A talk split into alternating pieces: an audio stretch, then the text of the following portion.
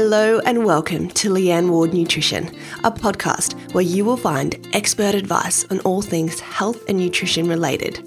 Each week, we will discuss my three niche areas of gut health, emotional eating, and sustainable fat loss.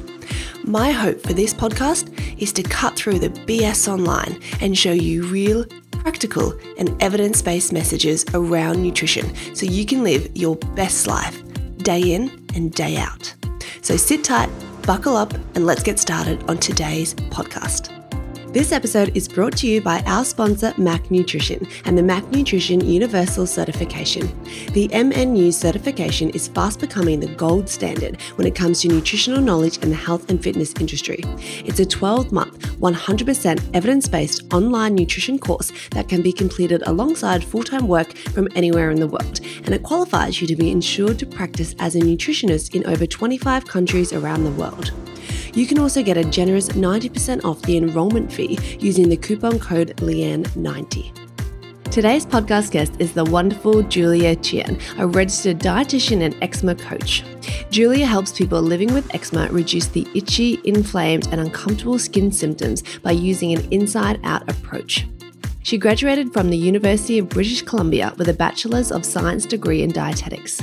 After years of dealing with eczema and topical steroid withdrawal, she has found her passion in helping others overcome these conditions.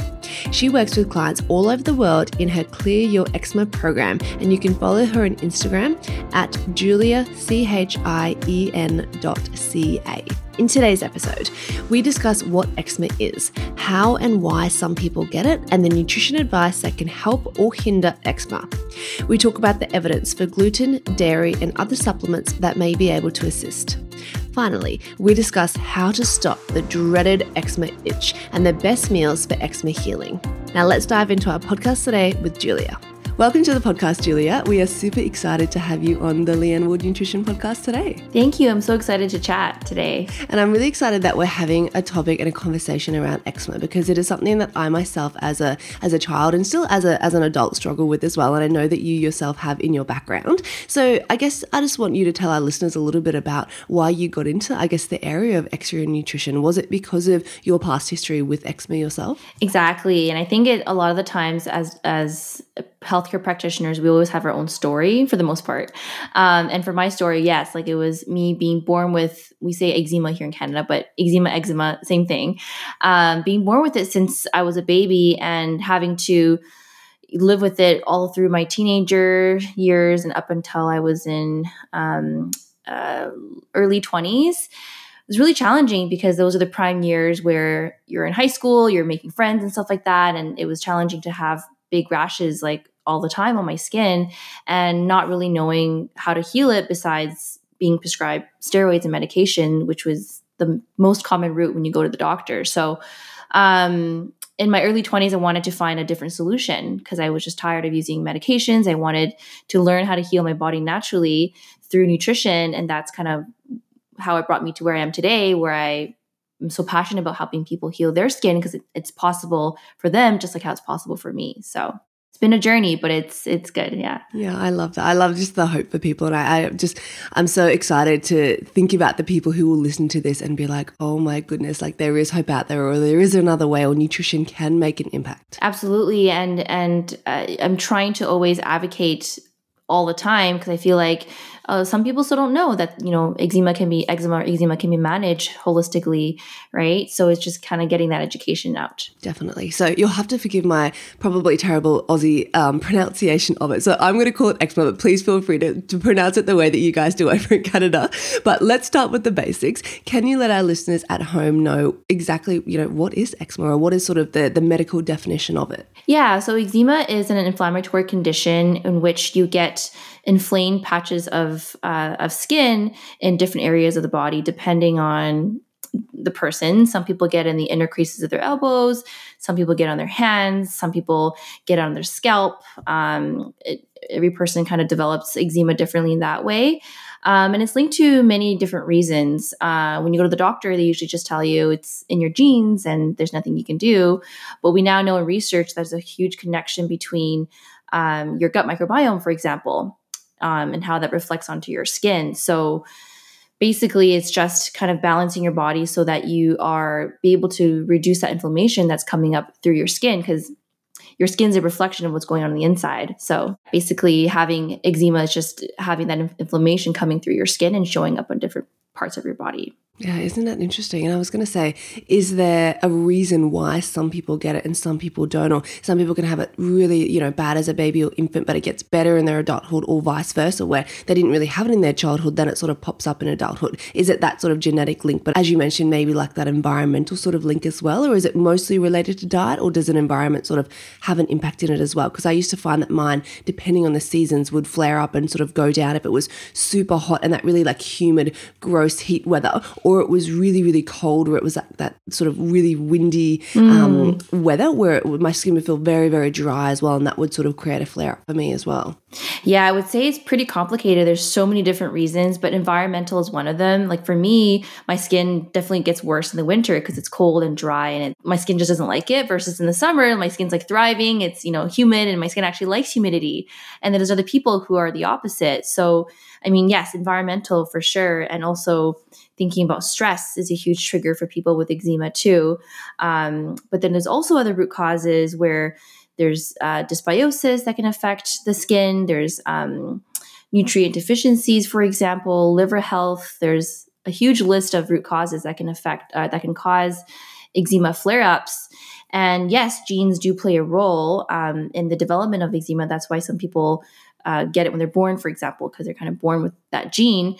Um, however, there's something called epigenetics where you can actually change the control of how your genes are being expressed. So that is done through diet and lifestyle. Um, and so that's why when people focus on their diet, focus on their lifestyle, they start to notice that their eczema starts to improve. Mm, and I think that's really fascinating because uh, if you, for my listeners who have sort of heard my backstory, and I sort of mentioned this um, a couple of times on the podcast, but sort of in my early 20s, I really struggled with sort of my gut health. I had post infective IBS from um, a trip to Bali, like most Aussies do. I got really bad sort of Bali belly, and I sort of never really recovered after that and had terrible gut health for many years afterwards. And that was sort of, I've had eczema since, you know, I think mum said even as a baby, I really had it, plus in my early childhood and, and teenage years, but it sort of got a lot worse in my early 20s, then got a lot better with really the impact and the focus that I really had around healing my gut health and getting my nutrition and lifestyle really under control. So mm. the nutrition link really excites me today. Um, so can we dive a little bit deeper into that and really figure out for our listeners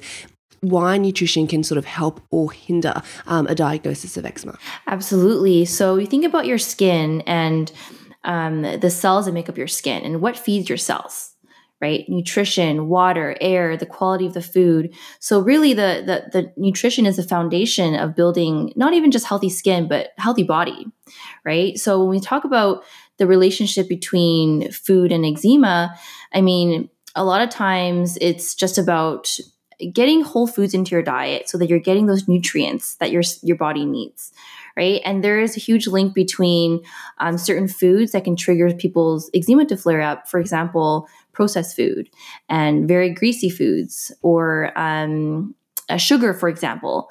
So, getting those things out of your diet can be really helpful for some people, especially if they notice right away that when they eat those foods, the next day maybe they're not feeling so well like their skin's itchier or it's drier. But then also too we have to be careful with not restricting our diet too much because we do see that quite often. I don't know if you see it with your practice as well but a lot of clients you know when they want to heal their eczema the first thing they want to do is restrict their diet very extensively to the point where they can't really eat anything and they start to be very anxious about their food, develop food anxiety. So we we have to be careful with what we restrict, um, and actually instead of doing that, start including foods that are um, healing, gut healing foods, liver healing foods, and that's really the best way to to feel good about your diet and also heal your skin at the same time. Mm. So, really focusing on what we can add in as opposed to what we need to cut out. Yeah, unless you have a actual reaction to certain foods mm. um, and of course like the the main stuff that isn't good for your body anyways like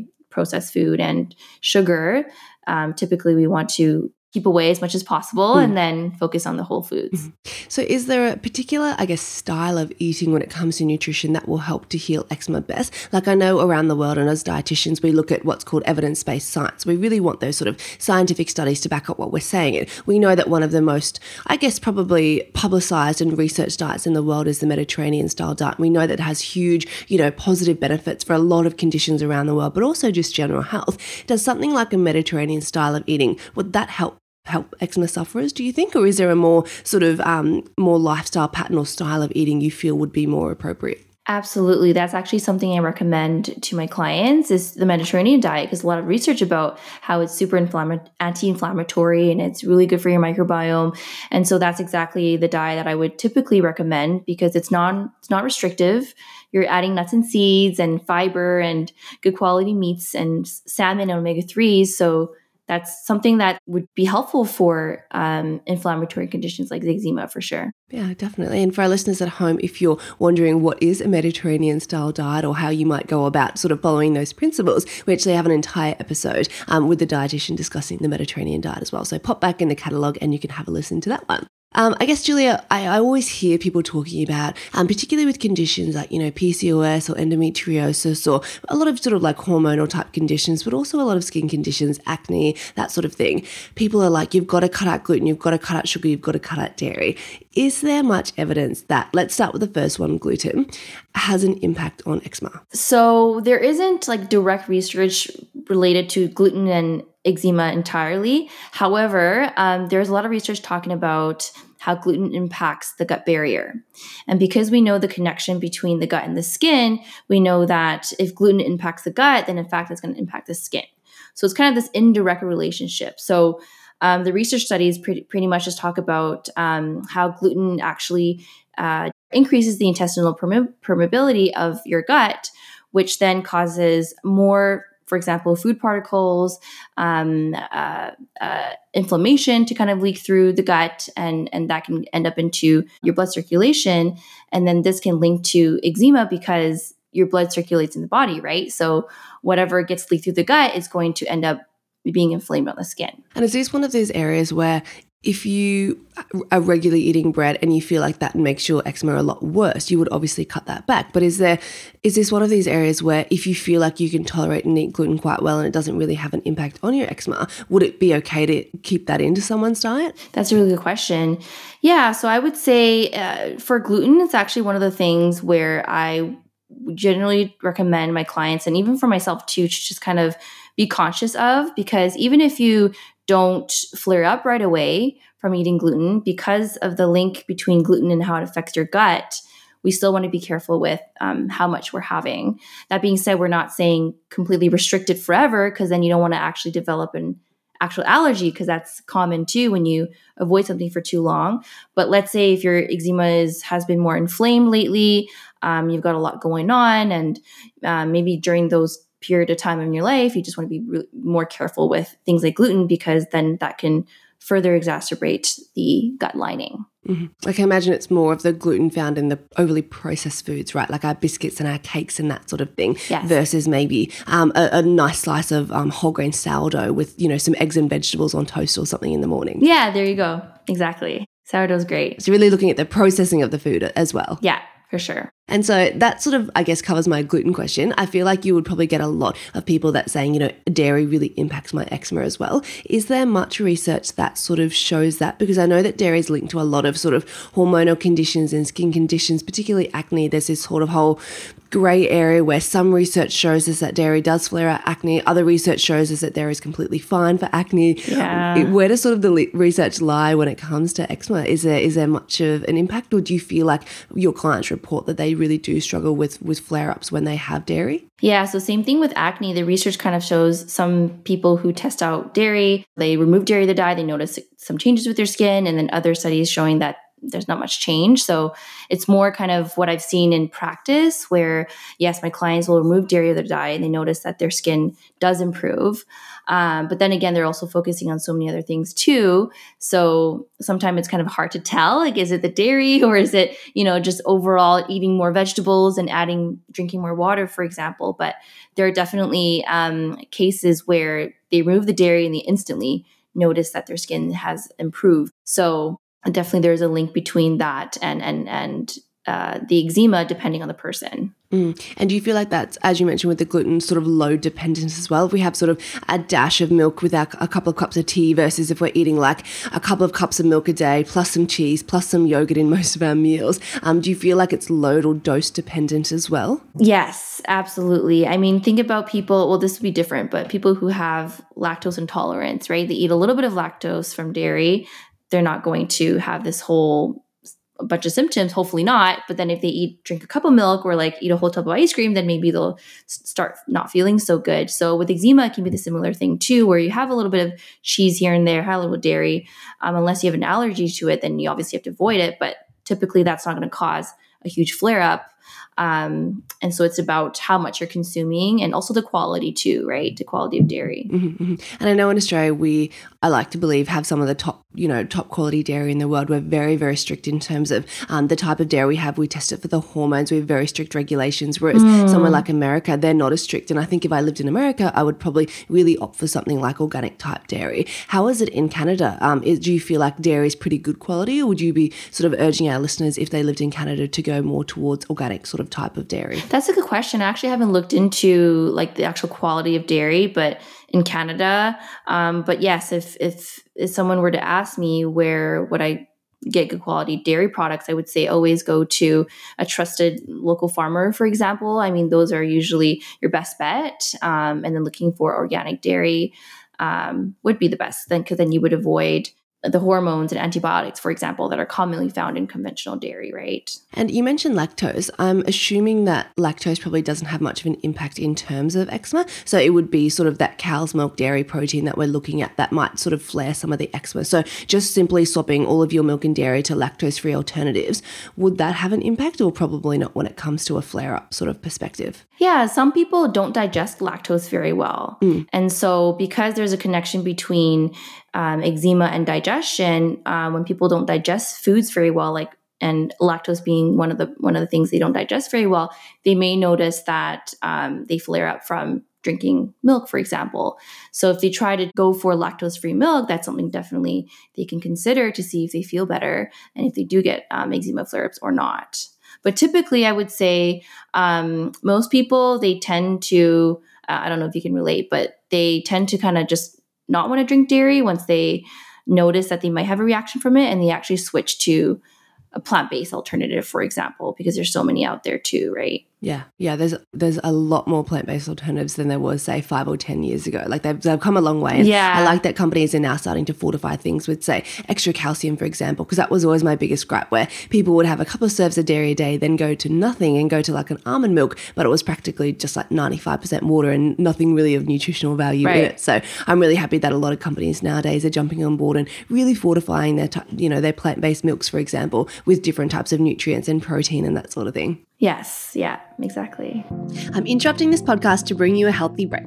In this busy world, women struggle to prioritize their health and they constantly find themselves frustrated with a lack of results. My premium coaching program, Lean Gut Mind Method, provides expertise, personalization, and a proven system of tools so that women find themselves empowered to live their best lives in a body that they choose. If you're a female who struggles with weight loss, emotional eating, and poor gut health, and you're ready to change once and for all, let me and my team help you. Lean Gut Mind Method is the last nutrition program you will ever need to invest in, and the first program you will see lasting results from. Let me and my team show you the way. Apply for my premium one on one 12 week coaching program at www.leangutmindmethod.com. Well, from a nutrition based perspective, we've sort of mentioned a couple of things that may, I guess, trigger more of a flare up in some of our sufferers. And we've mentioned sort of that a Mediterranean style diet may be more helpful. Is there anything else specifically from a nutrition based perspective that you like to sort of include within your clients' diets or that you've really found positive in your own journey that helps with that healing process or, or sort of during a flare up? Absolutely. So, kind of talking the talking about the specifics of nutrition. So, fiber and protein are really key when it comes to healing eczema. The fiber piece, I mean, fibers most people are deficient in fiber. They don't eat enough of it. Um, it's incredibly helpful for your gut and your microbiome. Um, it helps to bind toxins out of your body and, and release it through your stool. So, for my clients, I often recommend getting enough fiber into their diet, different colors, right? If you're eating lunch and dinner, make sure you have two different colors of vegetables, whether it's broccoli and a red pepper, for example. Really just getting that diversity because your microbiome loves diversity, right? The more div- diverse we are with it, the better it is for our microbiome. So, fiber is really key. And then protein is really key too because protein is a building block of a lot of functions in our body, right? Including um, enzyme production, um, helps to uh, promote wound healing, for example. A lot of people with eczema, they have really nasty wounds and it's painful and it hurts and it seems challenging to heal. But oftentimes, what I'll see with clients is they don't eat enough protein in their diet after doing an assessment. So, getting good quality protein is also really key to healing the skin as well. Yeah, interesting. And it sort of comes back to those principles of just good, wholesome eating as well, doesn't it? It's funny yes. how a lot of conditions also link back to just what we as dietitians would call a balanced diet and good, healthy eating. Because it's funny that so many Aussies and Americans and probably even Canadians just don't have the foundations right of sort of a good quality diet. But I think a lot of people they struggle to understand what that balance means, doesn't it? And it's easy enough for a dietitian to say, just eat balanced eating. But people mm. are like, mm. what the heck does that even mean? Like, yeah. wh- what does balanced nutrition mean? So I really like that you're giving our listeners a little bit more specifics in terms of that. And I think something like a Mediterranean style diet, that's something that has a little bit of structure for people to follow. Because I yeah. feel like when we're like, just eat healthy, eat more vegetables, people can do that. But they sort of, you know, they forget about the healthy fats, they forget about the fiber, they forget mm, about the mm, protein that's exactly. really important, the good quality carbohydrates. Yeah. Yeah, and it's a lot of information on the internet too, and a lot of misinformation too, right? Like mm. different people recommending, oh, avoid fats because it's bad for you, avoid protein because it's like too much for you, and it's not scientifically proven, right? Those are just myths, and so that can be really hard on the on the clients because then they're confused who to listen to, and and that's how they don't end up knowing what to eat and get really confused because there's just so much information out there, right? So we're really here to kind of debunk those myths and say, you know, balanced diet is protein, fats, and fiber. Definitely. Yeah. And you mentioned fats, which I think is really important. And I always like to say to my clients, healthy fats are so important, A, for our hormones, B, for our skin health, our cellular processes, hair, skin, and nails, all that sort yeah. of thing. I assume that that links directly to eczema, where healthy fats are something that we really want to focus on regularly. Is that right? Because of all of those sort of anti inflammatory and the healing properties from the cellular and skin processes. Exactly. And yes, there are research saying that people with eczema have um, may have uh, lower amounts of essential fatty acids, which your body needs to have those functions like healthy skin and um, the cellular uh, processes, right? So for sure, getting that, getting enough healthy fats in in your diet is is really key for for eczema healing because it's going to help, um, especially people who have a lot of dry skin right? Because it nourishes your cells. And mm-hmm. so adding those essential fatty acids and omega 3s into your diet um, is going to be helpful and um, helpful with the systemic inflammation too, because that's what omega 3s also do as well. Yeah. And I know that um, I myself love salmon. It's one of my favorite foods in the whole world. So I have no problem eating salmon. And we do know that that's one of our food sources that is really, really high, highly packed with our sort of good fats, what we like to call it. For our listeners at home that don't eat salmon or fish or tuna or sort of um, more of those omega 3s, they might, you know, have some plant based sources in some walnuts or some linseeds. But we do know that the conversion of that isn't as high as sort of something like a salmon. Mm-hmm. Would you recommend a supplement like a fish? Fish oil supplement or something like that for your eczema sufferers? Or would you really prefer sort of that food based perspective? Or if someone didn't like salmon or fish, what would you sort of do in terms of recommendations there? Yeah, I would say for the general population without eczema, they can eat omega 3s from fish and have it from their diet and be perfectly fine. Unfortunately, with eczema, because it's such an inflammatory condition, you need more than the general population. So I typically do recommend um, a fish oil supplement for people with eczema. Um, not everybody, depending on their root causes and what's going on. Maybe it's something I add on later, maybe it's something I add on earlier. Kind of just depends. Um, but then, yes, we get a lot of clients who are allergic to fish. Mm. It's very mm. common for people with eczema to be allergic to seafood and shellfish. Mm. Um, and so the alternative to that is plant based sources of omega 3s algae oil, for example, is really great for that. It's a high source of um, um, omega 3s. So that would be like a plant based alternative for omega 3s. I like to hear sort of dietitians recommending sort of targeted supplements as well, where, as you mentioned, the groups are sometimes different to the general population, right? It's all well and good for someone who's healthy to try and uh, focus on a food burst perspective. And I'm always the first to advocate from a food based perspective. Mm-hmm. But when it does come to certain clinical conditions, sometimes we just need a little bit more, don't we? We do. We do. Yeah. Especially our, our food nowadays. I don't know about Australia, but it's just not as nutrient rich as it used to be like thousands of years, hundreds and thousands of years ago. So it's harder to get those nutrients that we used to get in our, in our food. And also nowadays, a lot of people have absorption issues, they have digestion issues. And so um, even if you eat really well, and we've seen this all the time, where people have this perfect diet where it's organic, it's whole foods, you know, they're eating really clean, um, but then their skin still flares up, and it's just like, okay, like what really is going on? Um, and at that point, it's not the food anymore, right? It's something else going on in the body that's struggling to absorb nutrients um, for for them to uh, heal their skin. Yeah, and which probably brings me to an important point and a reminder for our listeners, and this is why it's so important to work with a registered and qualified professional like Julia who can make that total body assessment. Because if you're sitting there at home being like, man, I do all the right things, I do everything that she's saying, my diet's perfect, I couldn't eat any better, mm. then it is a good time to link in with a professional to sort of do that full body and full lifestyle sort of audit to see what else might be going on, right? Because sometimes it's not just the food. Yeah, oftentimes it isn't, believe it or not. But on the flip side, food can play a huge impact as well, can't it? Yes, exactly. Yeah. All right. Well, besides the fish oils and the omega 3s, are there any other supplements that you think there is some sort of strong research background to sort of dabble with or have a play with with some of your clients? Or is, is omega 3 sort of the biggest one? Omega 3s, there's, yeah, definitely research uh, uh, regarding that and just having the anti inflammatory effects it has on, on the body. There's also probiotics as well, although the research for probiotics kind of some studies show that it helps a lot for eczema, other studies don't. So it kind of depends, but there is emerging evidence nowadays um, between the link, like I said, between microbiome, your gut, and the skin. And so um, taking a probiotic can be helpful too, but you do have to be careful with choosing the right probiotic because not all probiotics are good for the gut and really just selecting the ones that your body needs is important. That's why working with someone to kind of do that assessment um, clinically to see what's really going on would be helpful in choosing the right individualized supplements.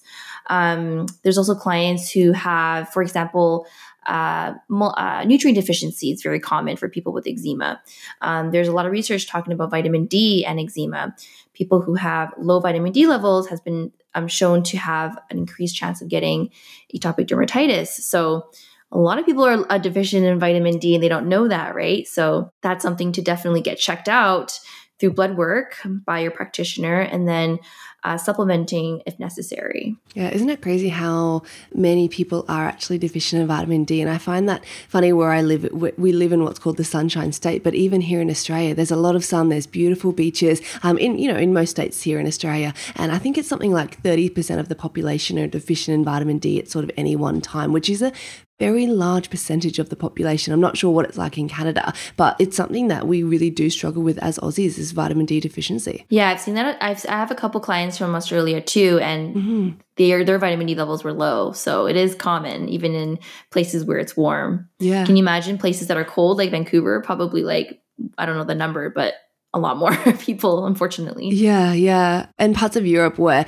um, you know, they don't really see a lot of sunlight for many parts of yes. the year during their coldest part of winter. You know, it's sort of seven, nine, you know, eight, nine o'clock in the morning and it's still very, very dark. So we do sort of absorb the bulk of our vitamin D through sunlight, don't we? It's not actually something that we get a whole lot of from food. Right, exactly. Yeah. Unless you're eating tons of eggs. yeah, yeah, right. well, I was looking on your website um, and following you on socials and I just sort of saw you having a little bit of um, sort of a chat about about things like adaptogens. So, can you let our listeners know, A, what they are? Um, because it's sort of I would say one of those more emerging areas. Um, it's sort of trending at the moment. And if they actually have any sort of effect on eczema or if they could assist um, people in any way. Yeah, so adaptogens are basically um, plants and mushrooms that um, basically help your body respond to stress better. Um, there's also adaptogens that help with your response to anxiety and fatigue and just overall um, like feel uh, overall well-being of your body um, and so the most common adapt- adaptogen i usually recommend is ashwagandha and there's a lot of research between uh, ashwagandha and how it really helps the uh, the body respond to stress better. And so, because there is a huge link between eczema and stress, I've definitely seen a lot of clients and, and people in general where they take adaptogens like ashwagandha and they notice their body to be a lot more calmer. Um, if they're stressed out, they just they don't feel as stressed um, because the adaptogens are helping with that response to stress. Um, and then indirectly, that would affect their skin from flaring because of that connection between the, the, the gut and the skin.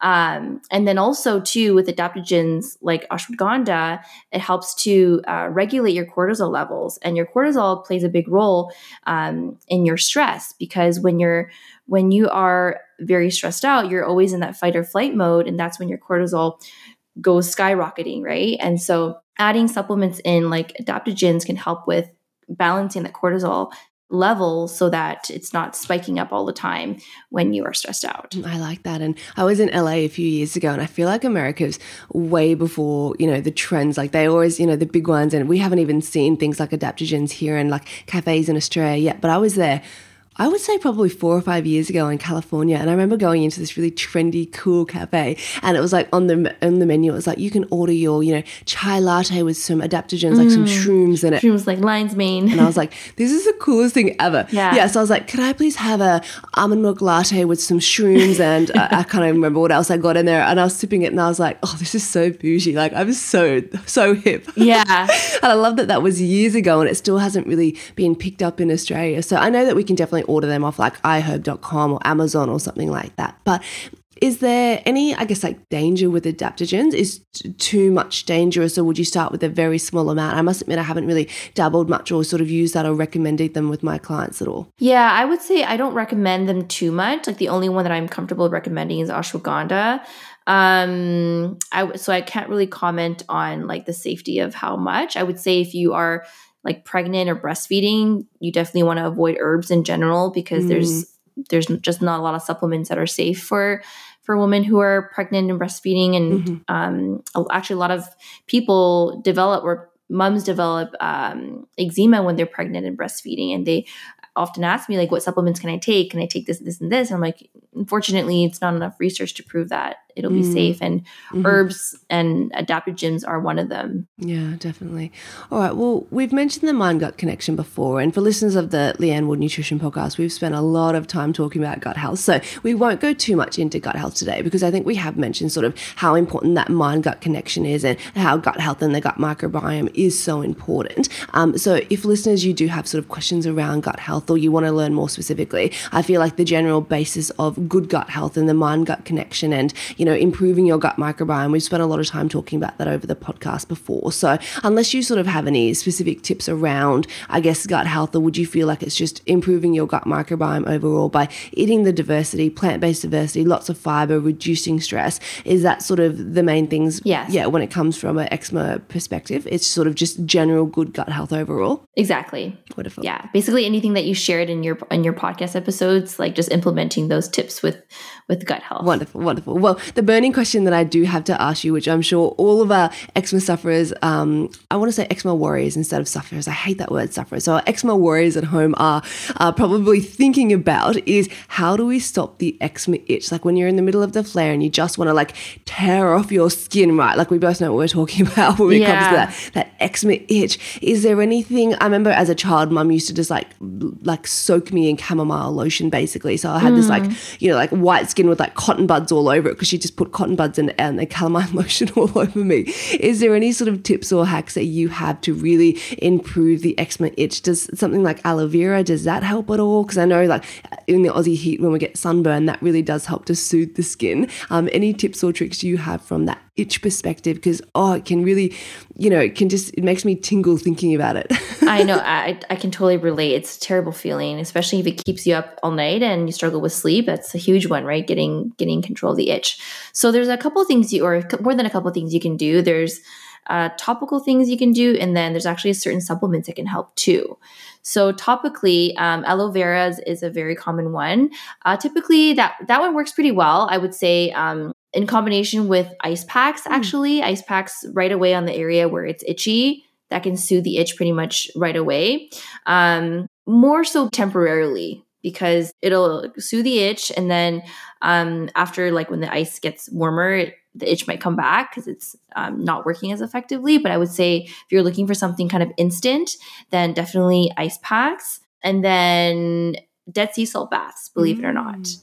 Can be really helpful so that's something i oh often recommend to my clients um, especially if they're noticing certain areas of the body that's uh, very itchy if it's whole body itch then going into a dead sea salt bath can help a lot with that. If it's certain areas of the body, like their inner elbows, I get them to kind of soak it in a big bowl. Uh-huh. And that typically helps with the itch um, because of the healing benefits of dead sea salts.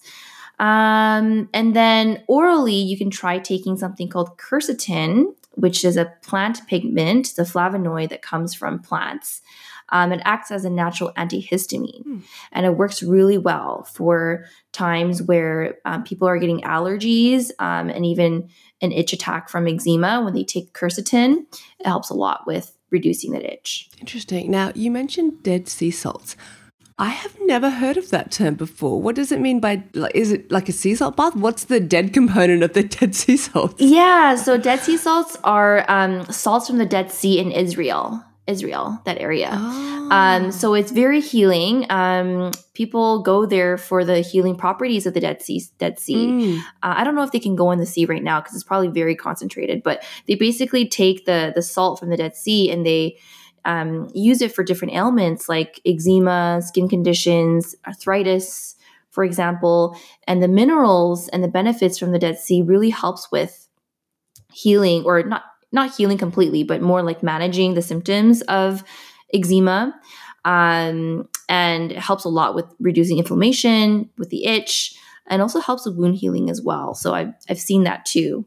Um, with with taking a dead sea salt bath. Interesting. And where do people get these dead sea salts? Is it like online? Do you have to do you have to visit you know the country to buy them or are they available somewhere? Yeah, Amazon, you can pick it up um, uh, uh, Dead Sea Salts off of Amazon. In Australia, um, I think there's a website called, my client was showing me this, like Beauty Skin Expert. I don't know if you've heard of it or something. Okay. But um, yeah, I don't know. I think in, because one of my Australian clients was telling me how it was harder for her to find it, but mm.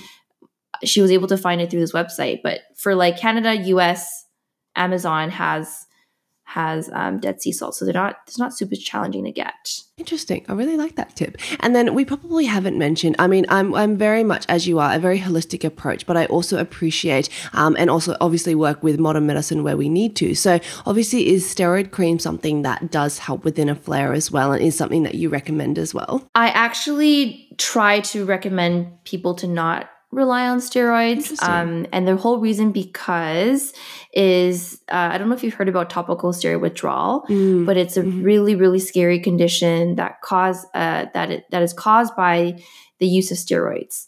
Um, and there's a whole community of people who are going through TSW. Which is what uh, stands for topical steroid withdrawal. I also went through this too back in 2015. Um, and it's because of using topical steroids for a period of time. So um, obviously, I'm not a dermatologist, so I can't say you know stop taking your steroid. Don't you know, don't use your steroids because it can actually be dangerous to come off of them uh, cold turkey if you decide to go the natural route. So obviously, work with a dermatologist or uh, doctor to help you with that. But definitely, there's a lot of side effects with steroids um, that people aren't really aware of, and unfortunately, are not often warned by their doctors. So they end up using it for a long period of time. And that's when their skin becomes addicted and they can go through this whole withdrawal. It's a touchy sub- subject a little bit because I know it's like the common, um, it is the number one medication prescribed to patients with eczema, but it's also very risky too. Yeah, and I love that. And I love that you've just given our listeners just a little bit of food for thought, right? And I think it's I think it's really appreciated just to know some of those side effects because I feel like they're always in the box, they're always in the packet. But let's be honest, how many of us actually read, you know, that you know, six page side effect little pamphlet that's actually contained within the medication that we're taking? Yeah, exactly. I know I don't. yeah, I don't either. So you just gotta be a little bit more careful nowadays, right? With labels and uh, what we apply on our skin because everything you apply on your skin gets absorbed too. Yes. So keeping that into consideration. Definitely, yeah. And I just I wanted to wrap up the podcast really talking about sort of babies and young children because I feel like it's all well and good for adults to understand like we shouldn't be scratching it, we shouldn't be itching it, we should try to do a dead sea salt bath or lather ourselves in aloe vera, and that's you know as an adult we have that sort of capability. But when it comes to babies and children, any I guess tips for our mums or dads listening at home who have little infants or children or babies that struggle with eczema, anything that we can do to I guess any sort of creams or, or things you recommend, or is it still the aloe vera and the dead sea salt baths, or any other tips for our little ones at home who really do struggle with that itch? Because I know that mum used to put mittens on me um, just to really you know stop me scratching as well. Yeah, unfortunately, my area expertise doesn't include children and kids, so I don't want to recommend something that isn't safe to them. Um, so definitely, I would seek someone who has that experience around babies with eczema um, and see kind of what works for them. Like ice packs are safe. I think anybody can use that. So that would be like my only recommendation for for for them who are really struggling. But unfortunately, I I, I don't really like I can't say dead sea salt would be helpful because I don't know if it'd be safe for for kids and it is it is a salt so it should be okay but of, cour- of course because the baby's skin is so sensitive i would assume you want to be careful with the dosage right because it is still a salt and even an adult with eczema when you use dead sea salts sometimes people actually get a flare up from it because Yeah. their skin just doesn't tolerate it right? So it's about kind of testing what works for you and making sure you're not overdoing it as well. Because when your skin is inflamed and there's wounds when there's salt it's going to make it burn right? So just being careful with that and the in the amounts Yeah, no, I really appreciate that. Yeah.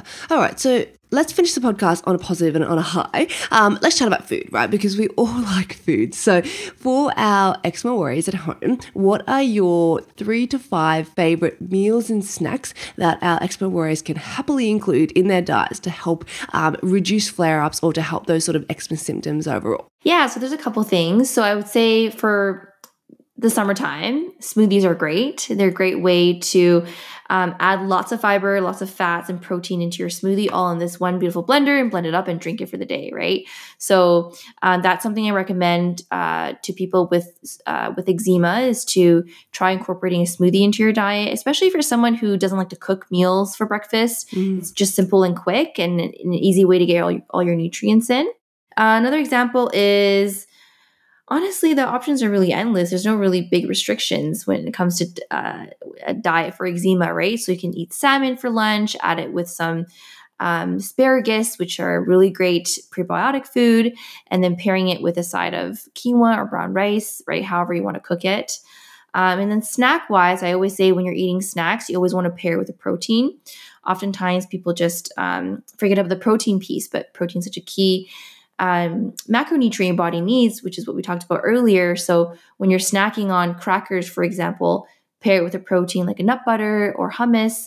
When you're snacking on um, vegetable raw vegetables, for example, also pair with a, with a protein as well. So you're really getting that um, benefit of the the protein. Juliet, thank you so much for coming on the podcast today and sharing all of your wisdom with our listeners. I know you have a wonderful coaching service as well for your um, eczema warriors. Can you tell our listeners a little bit more about that? And is it sort of a worldwide coaching service or is it just specific for um, Canadians? Yeah, so I do have a coaching program that is either one on one or group, um, and it is for worldwide clients. So wherever you are, I can happy, happily take you on as a client.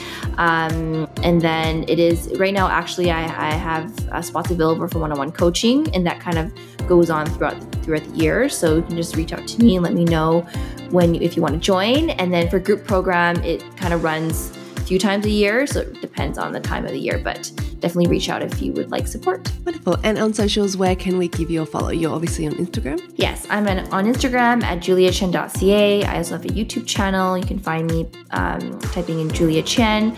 Um, but yeah, for the most part, I'm on Instagram pretty much all the time. So that's where you'll find me the most. Wonderful. So thank you again so much for coming on the podcast, and we really appreciate you sharing all of your wisdom with our listeners today. Thank you so much, Leanne, for having me.